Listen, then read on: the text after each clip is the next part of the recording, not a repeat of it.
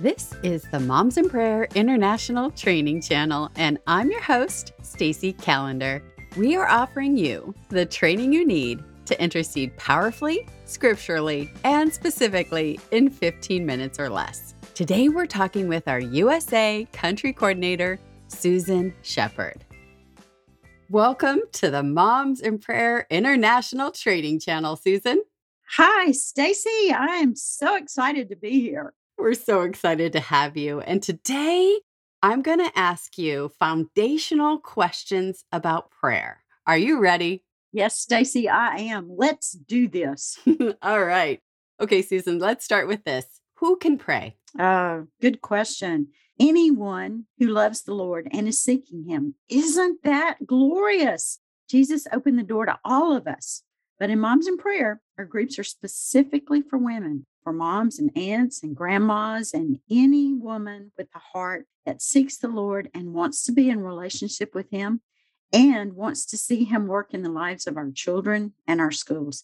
Because you know, Stacy, our Heavenly Father wants to hear from all of His children. What a glorious truth that He's inviting us to talk to Him, to pray. So, Susan, what is prayer then? Well, you just said it. it is to talk to him. It's a relationship. It's this bold encounter with the living God. Mm. And it's our response to his presence. It really is a conversation. It's a conversation with someone who loves you and whom you love. And it's speaking to God, but it's also listening to him speak Ooh. to you. It's responding to his word and his call to each one of us to draw near to him. And when we come to him in prayer, it is giving him glory and thanks for all that he's done and all that he is doing. And it's also bringing our needs and our hurts and our hopes to him in faith that, you know, he is our loving father who hears and answers prayer. And we can be confident that he is going to hear and answer our prayers. It's being excited and expectant that we're going to see him work in the circumstances that we're in. And we are going to see him be faithful to all of his promises. That's what prayer is. Wow. Susan, that is such an excellent explanation of what is prayer. And it's such, it's so freeing what you just said. It's a loving relationship, it's a conversation. We make prayer out in our minds to be so complicated and it's not it's it's a conversation really, between two people that love one another. You're exactly right it does not have to be complicated. Excellent. Okay how about this? Where can we pray? Oh anywhere and everywhere because god is everywhere and psalms tells us that there is nowhere that we can be that he does not know where we are and hear our prayers you know, Stacy, the book of Deuteronomy says to teach his commands when you sit at home and when you walk along the road and when you lie down and when you get up. And I think we can say that prayer is one of those items that we can do absolutely anywhere. And you know what else? We can pray alone, or we can pray with another person, or we can pray in a group of any size. We can pray in our hearts, or we can literally talk to God out loud. I have a friend who prays out loud as she walks her dog early in the morning. And she laughs when she tells this story about her neighbors peeking out of the window. And she says, They think I'm talking to myself, but it's me and God walking the dog and talking. Beautiful. Anywhere, anytime. I love it. I love it. When can we pray, Susan? Well, the Bible tells us that Jesus prayed very early in the morning.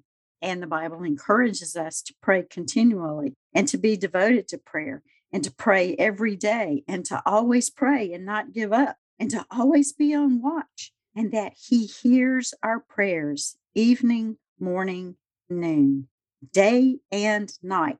Stacy, we can express to God how gracious He is, how merciful and compassionate and perfect and powerful and wonderful He is, and how we have experienced who He is. And we can come to Him and seek His grace and His forgiveness when we've blown it and messed it up by confessing our sins so that we can receive His mercy and forgiveness. And we can pray when we want to give him thanks for what he's done and how he's heard and answered our prayers.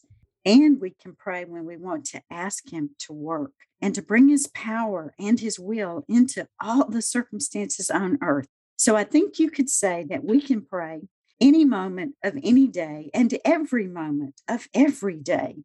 That's a good time to pray. Excellent. What, again, what an invitation anytime and anywhere. Yeah, you just can't get any more inviting or open than that. no, it's an incredible privilege to be able to pray. So here's the biggest question of all, Susan why pray? That's a great question. And it's mostly because when you love someone, you want to spend time with them. And we all know this.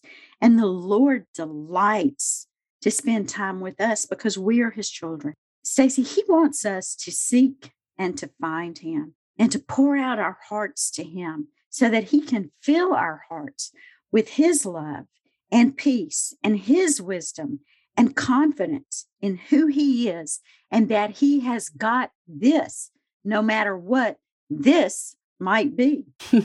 Amazing. And you know, it's through prayer that we can find joy and strength, as well as wisdom and peace, and the blessing of knowing Him personally more and more. Because as we come to Him in prayer, we know Him more and more, better Ooh. and better. And it is doing what Jesus did and still does right now. He intercedes for us right now.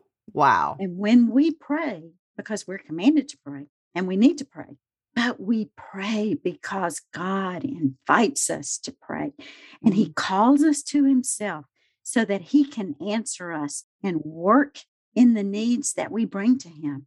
And we pray because the prayers of a righteous man in Christ Jesus are effective. Hmm. And our prayers bring glory to God and they please Him so much that He saves them forever in golden bowls in heaven. Wow. And the Bible tells us this. Wow, Susan, that is just incredible, you know, to think of the eternality of prayers because of that truth in Revelation.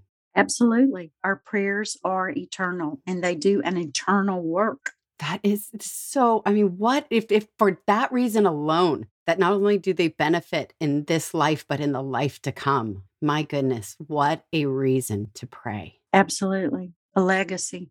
Mm-hmm. That's excellent, Susan. Any final encouragement that you would like to share? You know, yes. I, I, was reading a book that I have on prayer the other day, and the name of it is Prayer Portions. It's by an author named Sylvia Gunter, and she wrote these paradoxes on learning about prayer because, you know, the disciples asked Jesus to teach them to pray, and we are all learners. And I just want to share with you what she wrote. She said, Prayer is easy. Even a child can do it. And it's hard. It requires positive commitment to do it and not do other things. Mm. Prayer is simple, as simple as obedience to the next thing the Father says. It's complex, the inexplicable invasion of the invisible. Prayer is dramatic enough that the answer makes headlines in the news. Mm. It's also without fanfare, as a matter of course, about the mundane, like lost keys. Prayer works. Sometimes it appears not to work, but God is. Prayer will be misunderstood and even resisted. It will at times be grabbed like a life preserver thrown to a drowning man. Prayer is rejoicing and hilarious at times. Sometimes it is with tears and weeping with our Father's heart over a city or the church or our child. Mm-hmm. Prayer is war, and the language of war is appropriate. Strategies, targets, prayer force, saturation, intercession, and its intimacy, our only hope for peace and rest. Wow. Prayer will be opposed by the enemy, yet it will hit the bullseye with the accuracy of a sharpshooter. Prayer is infinitely powerful and a priceless privilege. It is objectively humble and an absolute necessity. Mm. What a creative genius is our answer to prayer. Hmm, that's powerful. And Stacy, if I had to sum it up in one sentence, I would say, let's just be like Nike. Just do it. and may I say from experience, you will never regret one moment that you spend in prayer. So well said. Excellent, Susan. Thank you so much. Oh, thank you for having me today, Stacy. Committing to pray for my children and their schools in a Moms in Prayer group was the best decision by far that I made for my children's education. I can't say it better than Andrew Murray. Prayer is the greatest privilege and the greatest joy God's children can experience. It's true. Are you ready to join us? If you have any follow up questions, you can reach out to your local leadership or email me at podcast at momsinprayer.org. See you next time.